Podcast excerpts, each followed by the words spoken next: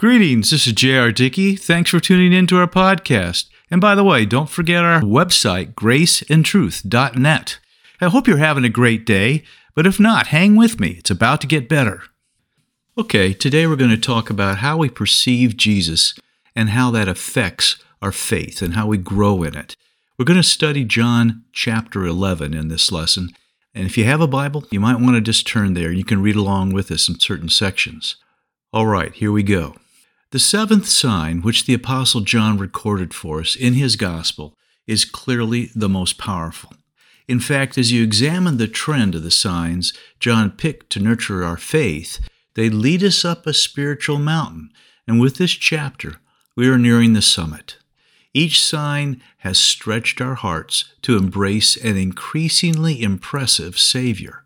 Like Abraham with his son Isaac ascending Mount Moriah, we can sense the approaching lesson, the impending decision point.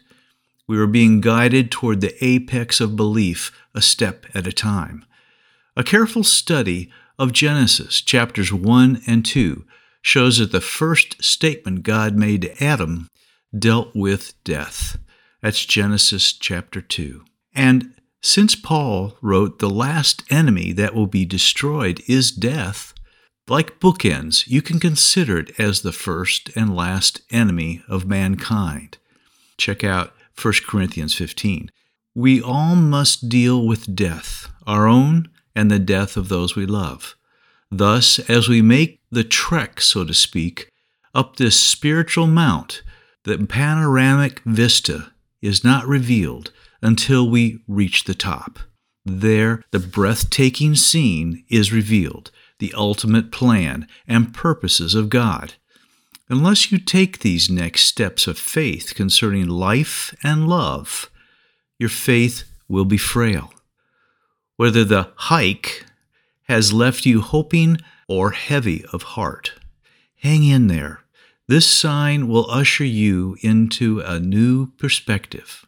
Now, a certain man was sick, Lazarus of Bethany the town of Mary and her sister Martha. It was that Mary who anointed the Lord with fragrant oil and wiped his feet with her hair, whose brother Lazarus was sick. Therefore the sisters sent to him, saying, Lord, behold, he whom you love is sick. When Jesus heard that, he said, This sickness is not unto death, but for the glory of God, that the Son of God may be glorified through it. So, the first thing John wanted us to understand is that there was a wonderful, personal, even intimate and worshipful relationship between this little trio and Jesus. In fact, it is emphasized that Jesus loved Lazarus.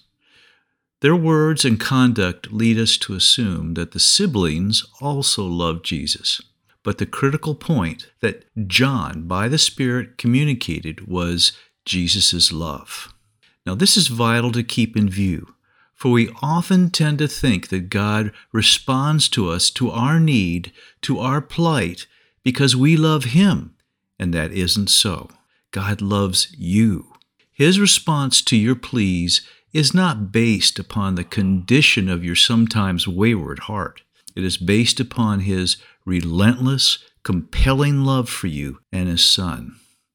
It is a love that doesn't change. It is vast and never ending.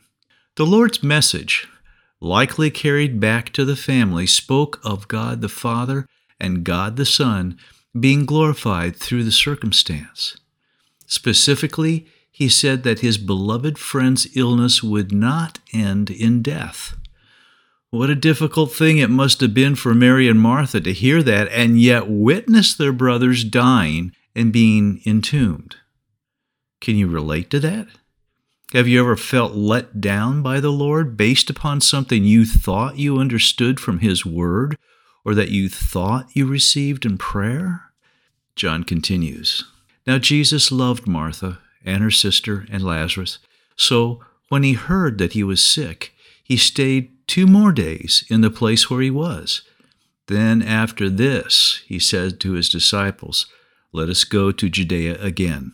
Now, lest you think after these first verses that Jesus loved Lazarus and Mary, since she was known for her worship of the Lord, but less so Martha, the Spirit turned around the order and clarified that Jesus truly loved Martha, and, oh, her sister too.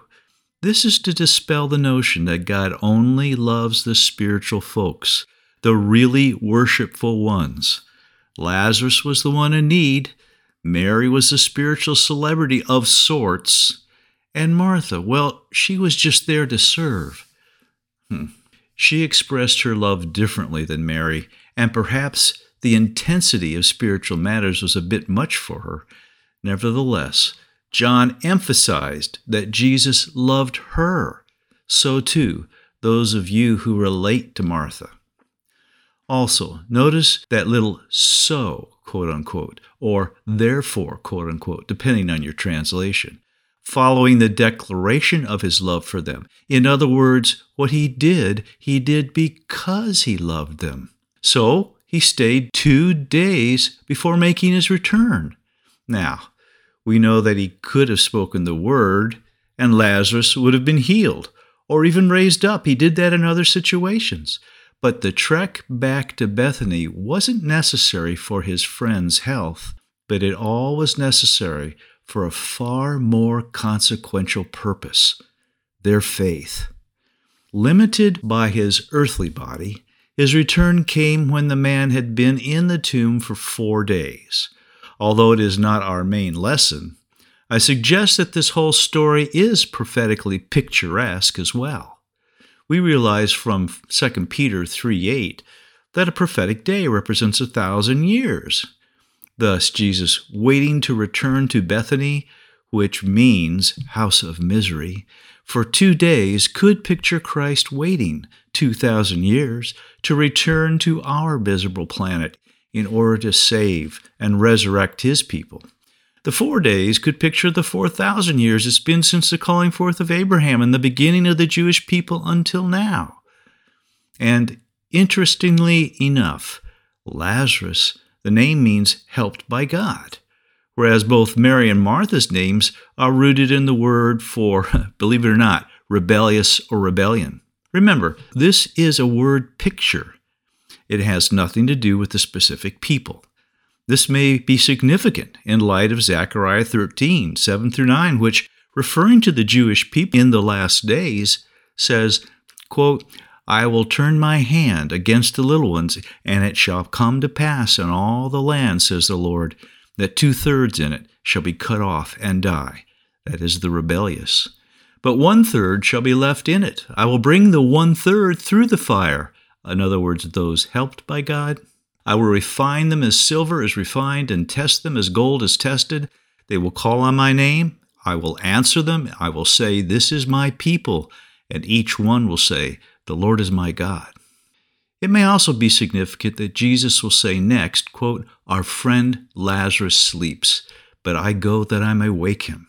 If indeed Lazarus represents, as his name indicates, the remnant of the Jewish people whom God helps during the tribulation, the following verses, which clearly pertain to that time, are in line with this prophetic picture, which says, Your dead shall live, together with my dead body they shall rise. Awake and sing, you who dwell in the dust. For your dew is like the dew of herbs, and the earth shall cast out the dead. Come, my people, enter into your chambers. Could that be the wilderness during the tribulation? And shut your doors behind you. Hide yourself, as it were, for a little moment until the indignation is past. For behold, the Lord comes out of his place to punish the inhabitants of the earth for their iniquity the earth also will disclose her blood and will no more cover her slain. All that is in Isaiah 26, 19 through 21. Now, be that as it may, Jesus waited because he loved them. Likewise, God will wait until the time is right concerning you and I as well. Not because he doesn't care, but just the opposite, because he does. If Jesus had responded immediately, as his sisters and Lazarus desired, the healing would have taken place, and yet the far greater miracle would have been missed. And as a result, the people's belief in Jesus as the Christ would have been static and less potent. The disciples said to him, Rabbi, Lately the Jews sought to stone you, and you are going there again? Jesus answered, Are there not twelve hours in a day? If anyone walks in the day, he does not stumble because he sees the light of this world. But if one walks in the night, he stumbles because the light is not in him. These things he said, and after that he said to them, Our friend Lazarus sleeps, but I go that I may wake him up. Then his disciples said, Lord, if he sleeps, he'll get well. However, Jesus spoke of his death, but they thought that he was speaking about taking rest and sleep. Then Jesus said to them plainly, Lazarus is dead, and I am glad for your sakes that I was not there, that you may believe. Nevertheless, let us go to him. Now, this last verse just grabs me. He said that he was glad he wasn't there so that they would believe. Well, believe what? Again, we are reminded that John has presented this specifically to help us to believe that Jesus is the Christ. You refer to John chapter 20, verses 30 and 31. However, they had already confessed that they believed that he was the Messiah back in chapter 6, when Peter said, You alone have the words of life. But as with Martha, in the coming verses, I suggest that their faith in Christ was not yet full. Likewise, our faith in Christ grows. We often believe in a Christ who first changes our direction in life, who then provides for us, who heals our maladies and, and does miracles, who teaches and comforts us, who leads us in our pilgrimage, and then who ultimately goes with us through the valley of the shadow of death and resurrects us to eternal life. Next, the Bible continues. Then Thomas, who is called the twin, said to his fellow disciples, Let us go that we may die with him. you gotta love Thomas. Church history indicates that he may have been called the twin because he so closely resembled Jesus. In any case, he was willing to die with the Lord. Perhaps this is why he was bitterly defiant in accepting the resurrection, feeling shunned and left out when Jesus at first appeared to everyone else but him. Perhaps he felt his love was unreciprocated. Ever feel that way? Like Thomas, when we do, we need to consider his scars. So, the Bible continues, when Jesus came, he found that he had already been in the tomb four days. Bethany was near Jerusalem, about two miles away, and many of the Jews had joined the women around Martha and Mary to comfort them concerning their brother. Now, Martha, as soon as she heard that Jesus was coming, went and met him. But Mary was sitting in the house.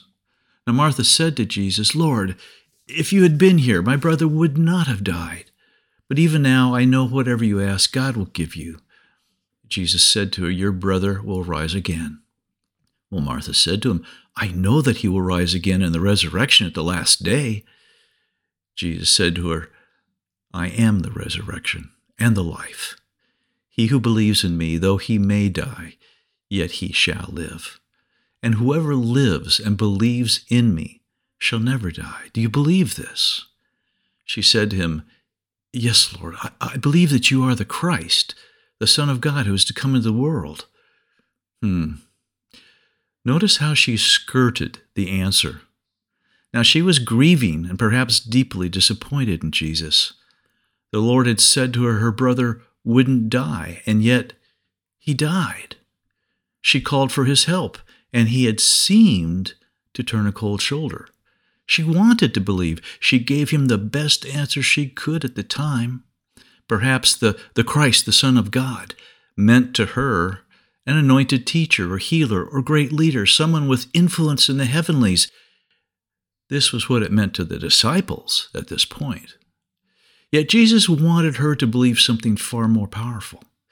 He wanted her and his disciples to believe a pinnacle principle of Christian faith that is, I am the resurrection and the life.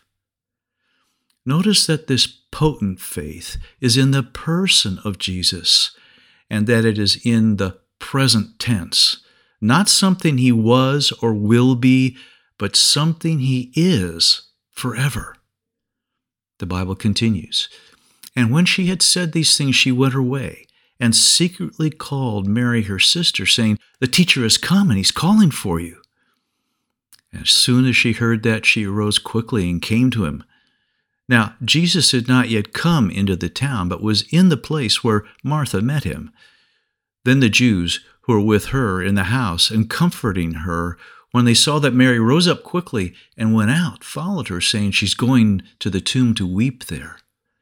Then Mary came to where Jesus was and saw him.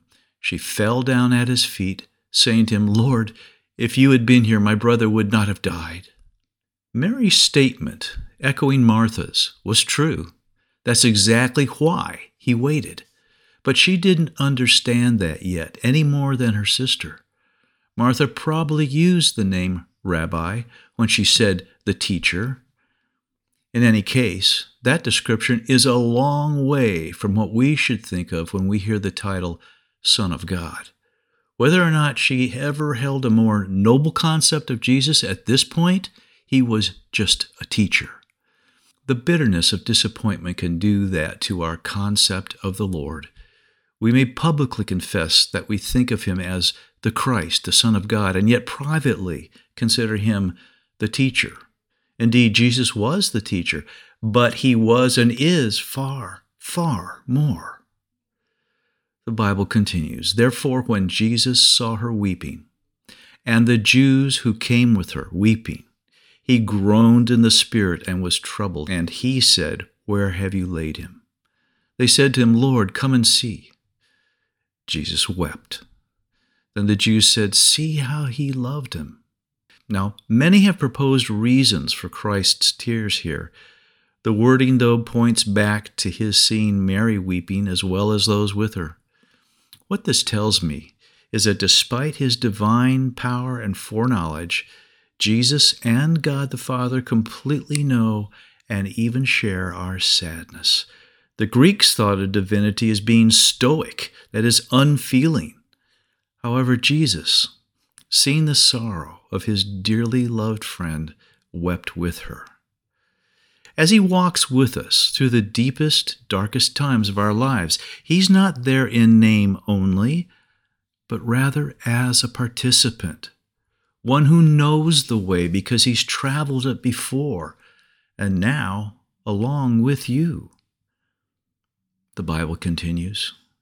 And some of them said, Could not this man who opened the eyes of the blind also have kept this man from dying? Then Jesus, again, groaning in himself, came to the tomb. It was a cave, and a stone lay against it. Jesus said, Take away the stone. Martha, the sister of him who was dead, said to him, Lord, by this time there's a stench, for he's been dead four days. Fundamentally, this expression, groaning in himself, means to be moved with anger. Was he angry at their lack of faith? Perhaps. Martha didn't get it. No one present got it. They simply didn't know who Jesus really is. And so this was to be a wake up call for everyone, including Lazarus. The Bible continues Jesus said to her, Did I not say to you that if you believe, you would see the glory of God? And as he took away the stone from the place where the dead man was lying, and Jesus lifted up his eyes, he said, Father, I thank you that you have heard me. And I know that you always hear me, but because of the people who are standing by, I said this, that they may believe that you sent me. Now, when he had said these things, he cried with a loud voice, Lazarus, come forth! And he who had died came out, bound hand and foot with grave clothes, and his face was wrapped in a cloth. Jesus said to them, Loose him, let him go. Like Mary and Martha, the death of a loved one can sorely test our faith in Christ.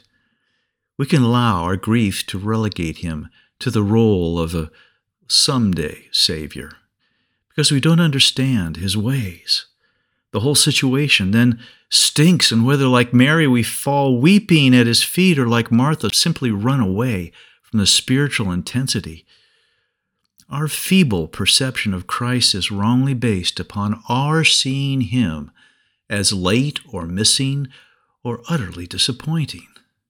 Meanwhile, he weeps with us. Like Lazarus, we have all been wrapped in the grave clothes of sin and doubt. But Jesus loves us.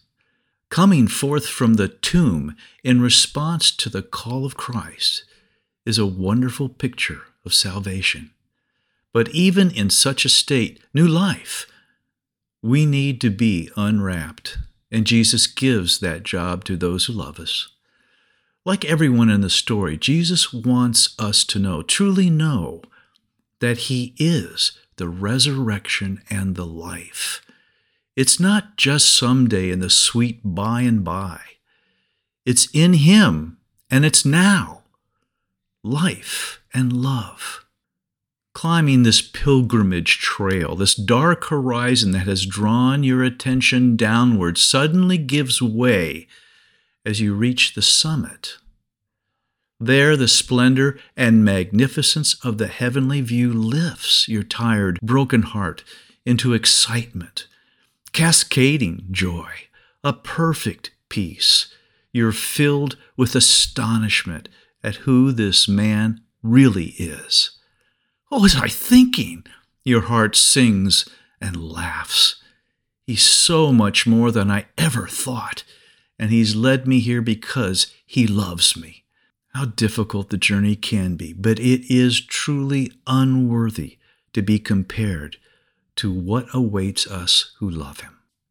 Now may the Lord grant you peace in the midst of any storm and faith to trust Him. Look for our next podcast, and may you realize more of His grace today.